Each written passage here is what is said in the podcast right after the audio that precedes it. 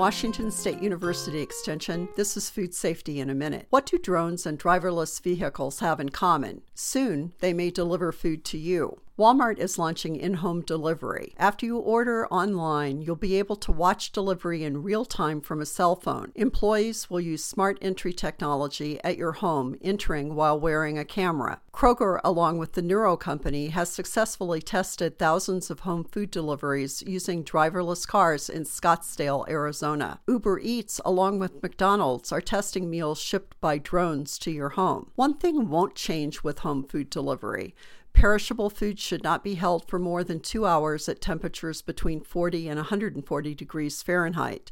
This two hour window includes delivery time if the vehicles are not cooled during transit to you. For Food Safety in a Minute, this is Susie Craig.